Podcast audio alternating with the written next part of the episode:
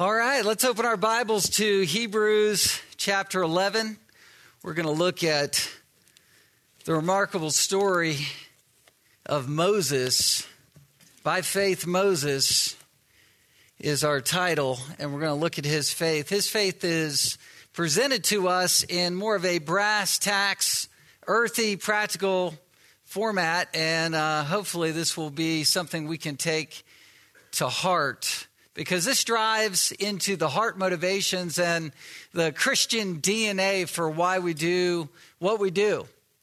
Things that we refuse in life and things that we grasp, grasp a hold of or accept or receive in life. Really, life is built around a bunch of these decision points of what you refuse and what you receive. Choices dominate our lives and our lifetimes. The choices you make, I would venture to say, and it's no understatement, um, really direct the trajectory of your life, the well being of your life, or the consequences of your life.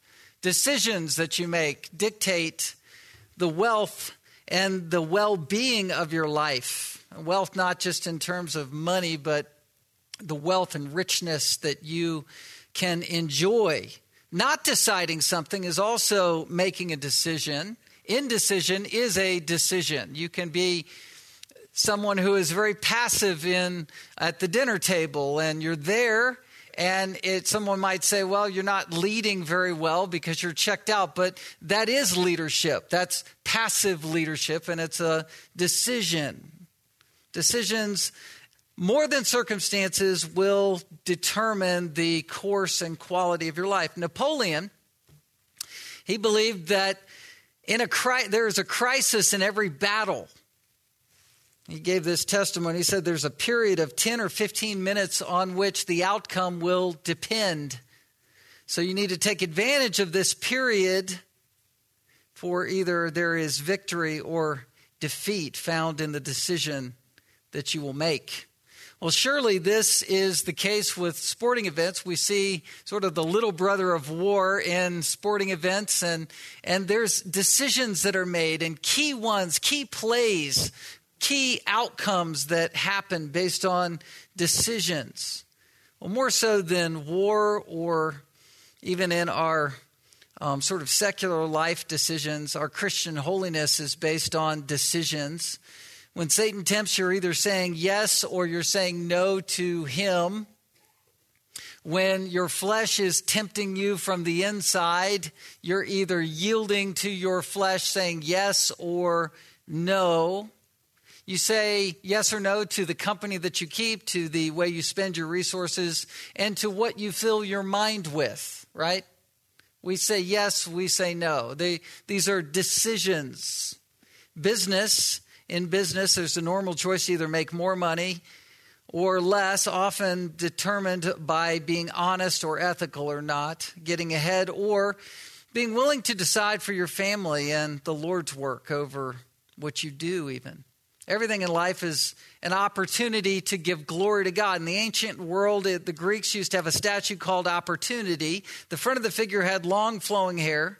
But the back of its head was bald, symbolizing the fact that we can grasp an opportunity as it comes towards us, but once it's passed, there's nothing to hold on to. No bald jokes, by the way. Not opening that door, but watershed decisions are made all through the Bible. Adam and Eve. Adam chose wrongly and created the chemical reaction in our world, plaguing it with wrong, sinful choices and sinfulness for all of humankind in Israel, the days of Israel when they were wandering in the wilderness, Moses said in Deuteronomy 30 19, I call heaven and earth to witness against you today. Therefore, choose life that you and your offspring may live. At Shechem, Joshua charged the people. He said, And if it is evil in your eyes to serve the Lord, choose this day whom you will serve whether the gods of your fathers or the gods of the Amorites in whose land you dwell. He says, But as for me and my house, we will serve the Lord. At Mount Carmel, Elijah with the wavering Israelites, he said, How long will you go limping between two different opinions? Abel chose a better sacrifice. Enoch chose to walk with God. God took him directly to heaven. Noah chose to build the ark. Abraham believed God and it was counted to him as righteous. Those who disbelieved were plunged into outer darkness. It's the way it's always been. Noah built the ark. Everyone was saved in his family, but everyone else drowned in unbelief. Isaac, Jacob, Joseph, these are ones mentioned in the book of Hebrews, chapter 11. They're choosing life instead of death. This is our choice. Everyone's facing these choices. And the key for you is to relate your life with these heroes of the faith. These imperfect men and women that are described for us in the Bible are here for us as a faith heritage to us.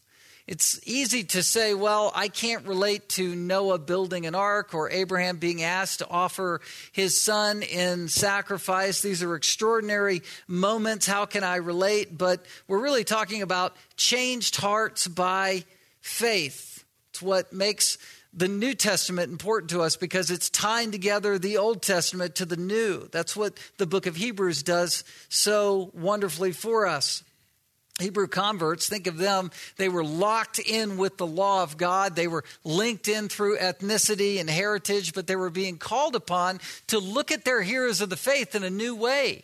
It wasn't their ethnicity that was the direct link to them, it wasn't the law that was the direct link to them, it was their faith. It was their faith. Their changed heart of the Old Testament is our changed heart of the New Testament. It's the same, and it comes through faith. So, Moses, as a holy man, is meant to show us what faith looks like. He wasn't perfect, but he was known for his holiness in terms of what he accepts, what he rejects. Well, let's look here at verses 23 in Hebrews 11, verses 23 and following, just to get the sweep um, testimony of Moses' life. Look at this. By faith, Moses, when he was born, was hidden for three months by his parents because they saw that the child was beautiful and they were not afraid of the king's edict. By faith, Moses, when he was grown up, refused to be called the son of Pharaoh's daughter, choosing rather to be mistreated with the people of God than to enjoy the fleeting pleasures of sin. He considered the reproach of Christ greater wealth than the treasures of Egypt, for he was looking to the reward. Let's stop there.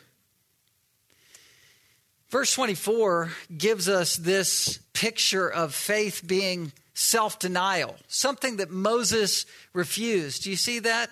He refused certain things. He refused to be called the son of Pharaoh's daughter. It's a strong refusal.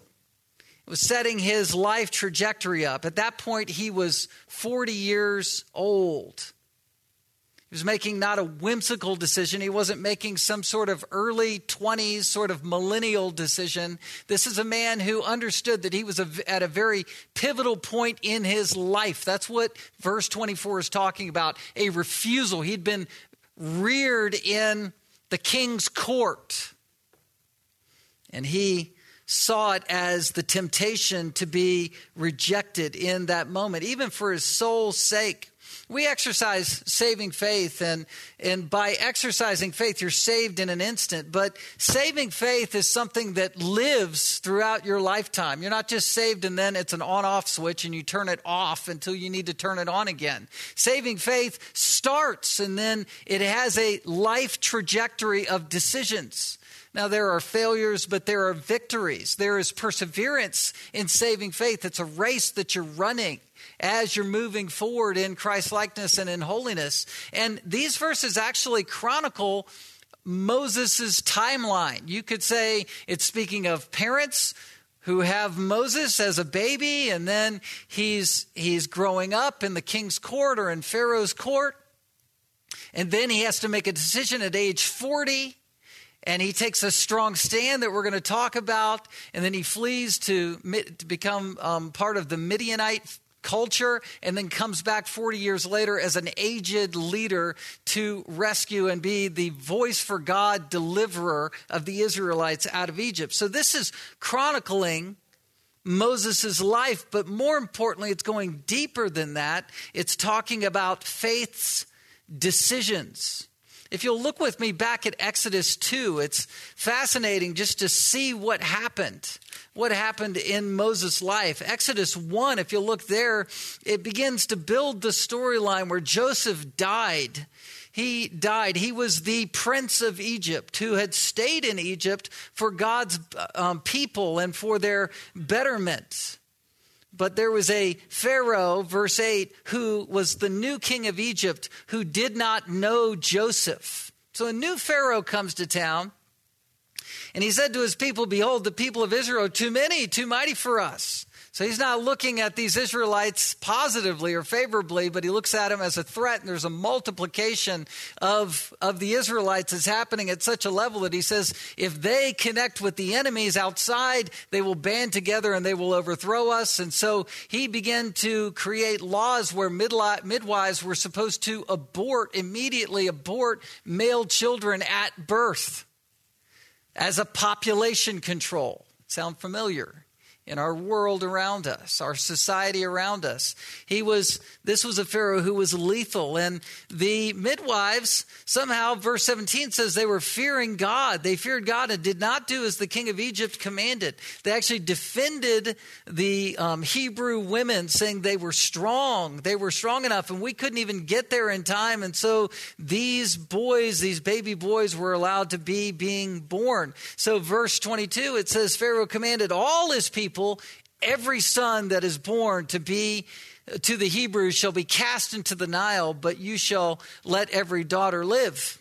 Now, this picks right up, if you'll kind of put your thumb here and look back with me at verse 23 of Hebrews 11. Hebrews 11 is actually first not talking about the faith of Moses, it's actually talking about Moses' parents and their faith and how they were fearless in the face of Pharaoh. That's the storyline of Moses. That's, that's the soil of faith with which Moses was born into. This was the kind of household Moses grew up in. Now, remember, Moses' parents, they're both Levites. We're going to see that in Exodus 2. It says it right off the top. And they both, they, they have Moses, they have Aaron, who's the high priest, and then they have Miriam, who is a prophetess. It's amazing the heritage of these parents. I got to read verse 23 again. It says, Moses, when he was born, was hidden for three months by his parents because they saw that the child was beautiful. Now, in history, they they conjecture that the parents actually had a vision to see that Moses was favored, that God had an extraordinary plan for him. We don't know that to be the case one way or the other, but the word beautiful here means favored. And so these parents didn't just look at their baby boy and go, Oh, we're going to save his life because he's beautiful. Every parent thinks their baby is beautiful, whether the baby's beautiful or not. We know that. But, but, the baby was favored. They knew that God had an, a special plan for him. And so that's why they, in faith, took measures to save his life. They also, in faith, were acting fearlessly because to save a baby's life going against the Pharaoh's order was to put the parent's life in jeopardy. This is like hiding the Jews during World War II against Hitler's Nazis, right? It, it's saying, look, we're not going to save, we're going to save Moses and Aaron instead, of, and and we're going to put our lives at risk by saving them.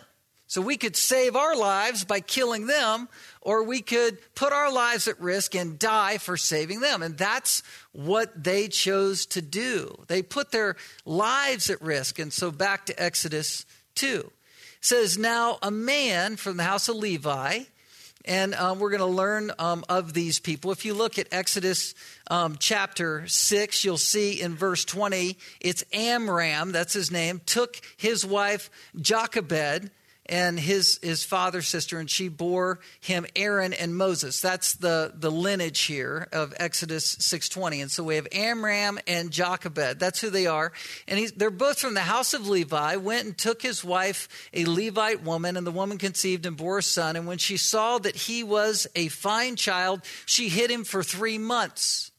Now, we don't understand the circumstances of the culture then, what it means to hide a child for three months, but that was risky. And when she could hide him no longer, she took him, took for him a basket made of bulrushes and daubed it with bitumen and pitch. So basically, you have papyrus and, and you have pitch that's um, you know, filling in the gaps to, to make a waterproofed um, bassinet for this baby. This was not their way of, of sending their child whimsically into the Nile, wondering what's going to happen. This was a strategic plan where they actually, um, you know, as the as the story goes on, plant um, the sister, the sister of Moses, in the reeds to pop up and and sort of clarify what's going on. So they she put verse 3 she put the child in it and placed it among the reeds by the riverbank and his sister stood at a distance to know what would be done to him. Now the daughter of pharaoh came down to bathe at the river. Now the parents would have known that this is exactly what would have happened. So she saw the basket among the reeds and sent her servant went, sent her servant woman and she took it and when she opened it, she saw the child, and behold, the baby was crying, and she took pity on him and said, This is one of the Hebrews' children. Then his sister, she pops up because she was staged to be there, said to Pharaoh's daughter, Shall I go and call you a nurse from the Hebrew women to nurse the child for you? And Pharaoh's daughter said to her, Go. So the girl went and called the child's mother. Now look at this, verse 9. And Pharaoh's daughter said to her, Take this child away and nurse him for me, and I will give you your wages. So after Pharaoh's daughter, um, her heart melted for the baby, because the baby was probably you know crying and cooing and, and needy. Once that connection was made then you have moses sister standing up saying look let's just let's have the baby go to a wet nurse. Hint hint you know his mom would be the best option. And by the way yeah we'll accept wages for this. This is awesome.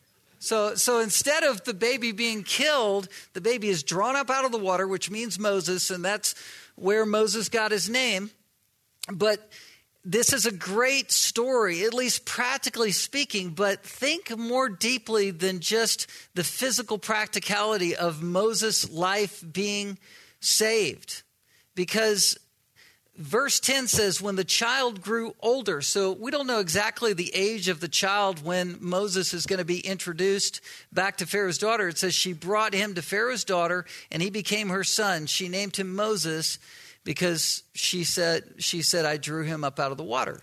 So the most important point I want to make is that in God's plan and providence, Moses was still going to be raised from infancy in the slave's hut under the tutelage and mentoring of his Hebrew parents, believing parents. It's amazing to think about that faith heritage is very, very powerful soil. And I think a lot of times we, you know, freak out with our society, right? How predatory it is, how gross it is. The culture, the media, the sound bites, everything's getting more and more flamboyant, more and more grotesque. And it could become worrisome for us to raise children in this culture and in this age. But the power of the Word of God, the power of parenting and nurturing children spiritually should not be underestimated because this was a secular society. The Egyptians were occultists. They, it, was a, it was wizardry. It was witchcraft. And that's what Moses was going to be raised in from boyhood up, but from infancy. Just like Paul spoke of Timothy, your mother and your grandmother raised you in the gospel from infancy. That powerful word that goes into the hearts should, should not be underestimated. So, God had a divine plan and a unique strategy here that was playing out through Amram and Jochebed and the divine purposes of God. And then ultimately, faith sent Moses into Pharaoh's court, which sounds like just a wild circumstance, but it's almost as if Amram and Jochebed knew that this would be the right plan. It's amazing. You see the other influence here of uh, Pharaoh's household in Acts 7. If you'll turn there, Acts 7 20 through 25 is Stephen's great sermon where he gives a storyline of the whole Bible, but he, he zeroes in on verses 20 through 25 on Moses. He gives some commentary here. He says, At this time, Moses was born and he was beautiful in God's sight, and he was brought up for three months in his father's house. And when he was exposed, Pharaoh's daughter adopted him and brought him up as her own son. And Moses was instructed in all the wisdom of the Egyptians. So all this was being filed into Moses' mind as he was growing up. And he was mighty in his words and deeds. And so he he understood the, the secular school and the secular worldviews and secular thinking, and all that influence was there. But look at this, verse 23. When he was 40 years old, it came into his heart to visit his brothers. Why? Why did something come into his heart to visit his brothers? Why did that happen? It's because the seed of the word of God was there. I think a lot of times we get very nervous because our kids are out there in the culture, and we should be nervous. I mean, this is a very, very predatory society. But if you've done the work, if you've made the investment, if you've given the Word of God, then we are to trust the investment. Trust the Word of God in the lives of your kids over long periods of time. This is where Moses was 40 and acting in faith says when he was 40 it came into his heart to visit his brothers the children of israel and seeing one of them being wronged he defended and oppre- the oppressed man and avenged him by striking down the egyptian that was not just his way of of saying i'm going to do a, a, sort of a, an emotive action here it was actually his way of siding with god's people in a dramatic way in that moment Verse 25, he supposed, this is faith in Moses' heart. He supposed that his brothers would understand that God was giving them salvation by his hand, but they did not understand. So what a what a history. I just wanted to kind of uncover verse 23 for you. I think it's easy when you when we zero in on verses 24 and following strictly to focus on Moses, but let's not forget how the faith heritage was passed down. There's actually a big time gap, a significant time lapse of 40 years between verse 23 and 24. This is where we're talking about Moses' faith. It's where Moses refused rank and greatness. He refused rank and greatness. What are the things that he refused? Well, there's three things he refused. He refused rank and greatness. And this should be um, underscored in terms of the weight of Moses' sacrifice. It's a big sacrifice. You have Pharaoh's daughter who had saved his life, adopted and educated him.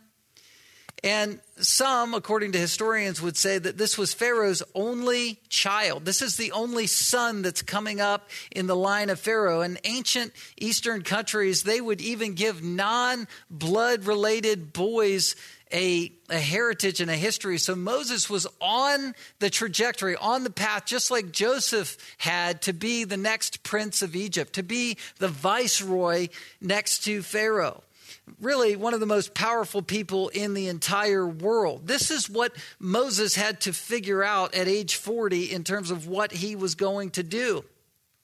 The question is how large of a temptation was it not to accept this position of rank and greatness?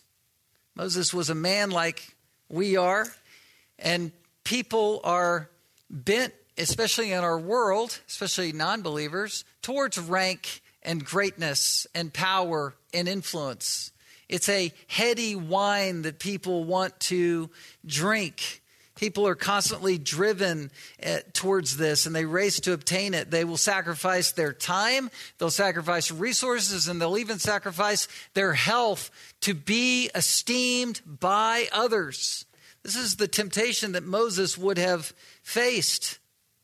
But Moses did not rely on nobility, he didn't rely on position. Kent Hughes said it this way He said, True faith will announce its discord whenever God and conscience call for it to. You can love your culture and I add never all the way, um, but a point of refusal will always come where you refuse to identify with the godless zeitgeist, the godless spirit of the age. There comes a point in your life and in your conscience where you have to make a decision whether to just go with the flow or say enough is enough. You got to see the difference. We're going to talk about the difference between Joseph's path as Prince of Egypt, where he stayed in a righteous way. But for Moses, it was entirely different. He was brought to a crossroads under a different Pharaoh, under a different circumstance, under a different situation where God's people were being oppressed.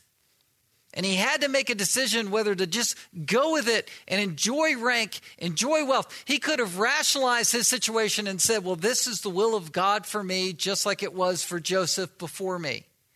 But instead, he said, No, I'm not going to go with the spirit of the age, the zeitgeist. I'm, I'm going to reject it. He trusted God. He turned away. He, like Jesus, when facing all the kingdoms of the world, Satan said, Just bow down to me. I'll give it all to you. And what did Jesus say? No, be gone, Satan. You worship the Lord your God and him alone. So, secondly, not only re- refused rank and position and stature, but also pleasure pleasure. He, he put pleasure aside.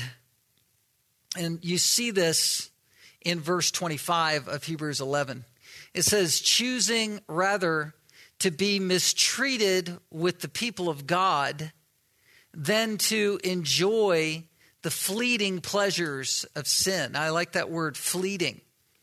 It's not that sin isn't something that can be enjoyed the author of Hebrews is honest about that. Sin is enjoyable, sin sells, sin is marketable, right? Sin is something that we know of because we're born sinners. We have hearts that want to do it.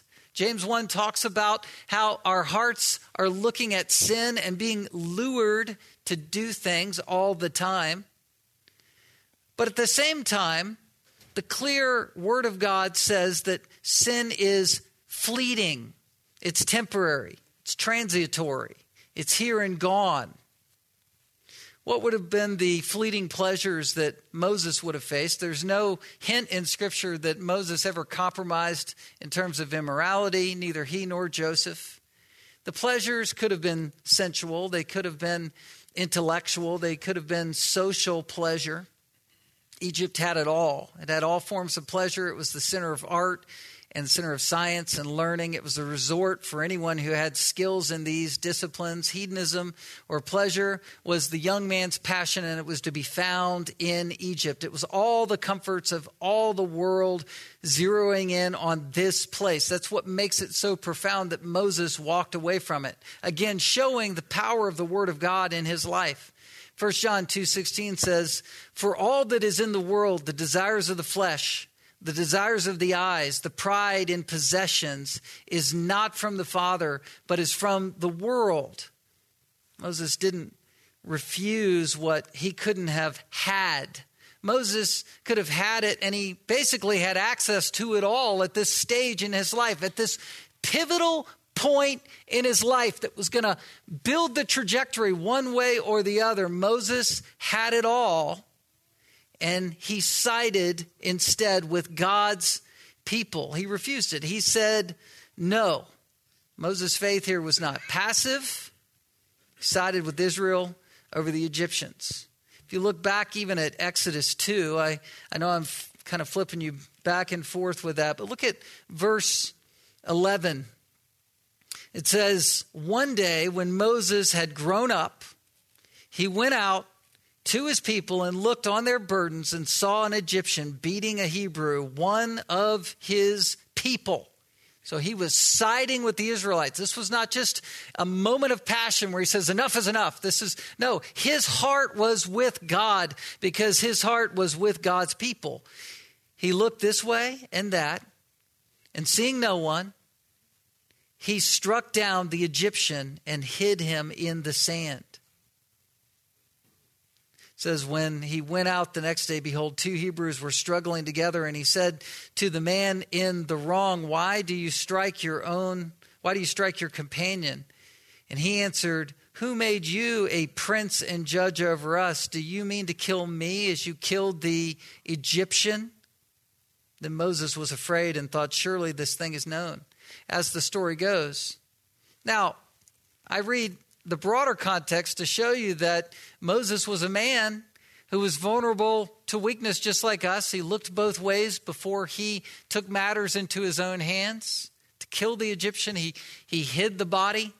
He was fearful when he was found out. All those things were real in Moses' heart, but the overriding decision was for him to say, I'm going to make a break with the rank and with the glory and with the pleasures that Egypt could bring me, and I'm going to side with God's people. And I'm going to do so in an extraordinary way. He's breaking loyalty with the world. It's an important decision that you need to be able to make in the, on the job, in relationships, in friendships.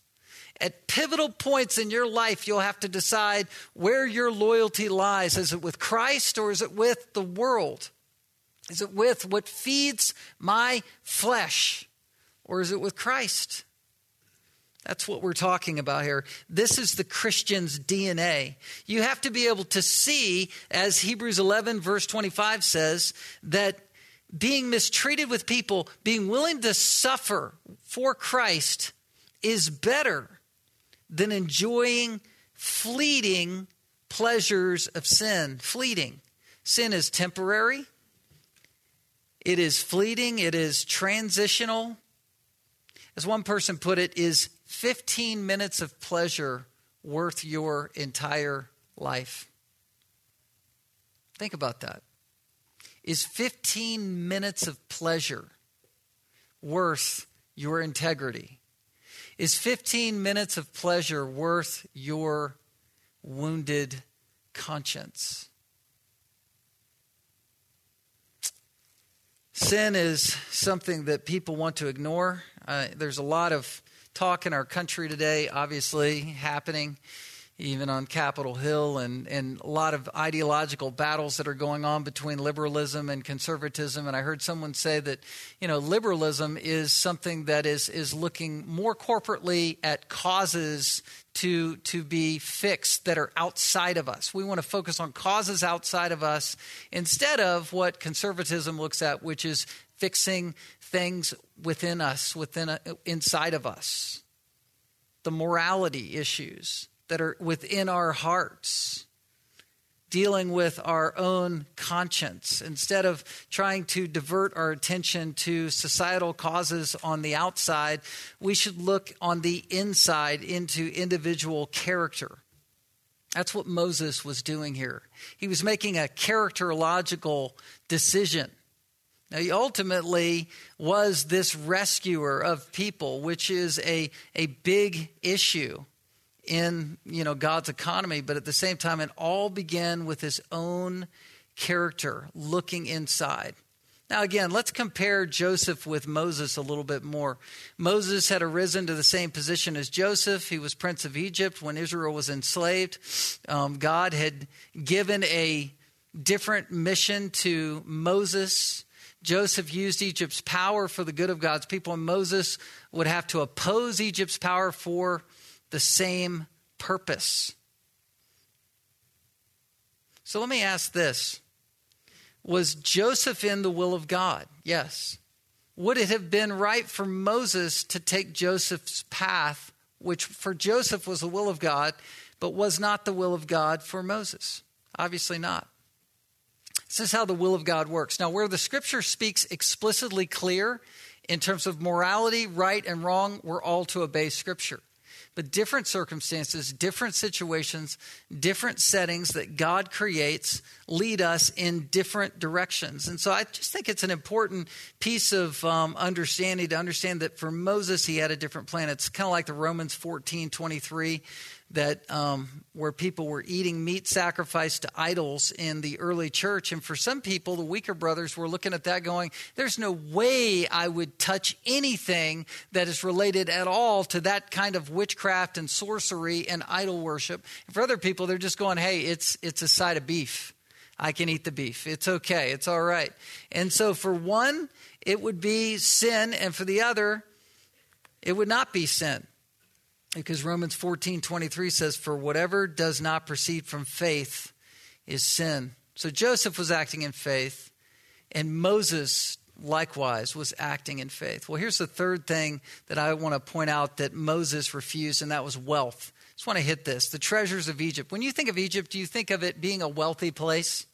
Well, in the ancient world, it was very, very wealthy. And we know the pyramids and obelisks, those, those sort of um, structures that are like our capital, the temples, um, the statues, the ruins, they all witness to incomprehensible wealth. When you think of um, Nefertiti or King Tut, you think of wealth. When you think of these tombs, you think of immense wealth. And the pyramids being mighty structures, they're pictures of wealth. Well, this is what Moses was in the middle of. And the temptation is to love that more than God.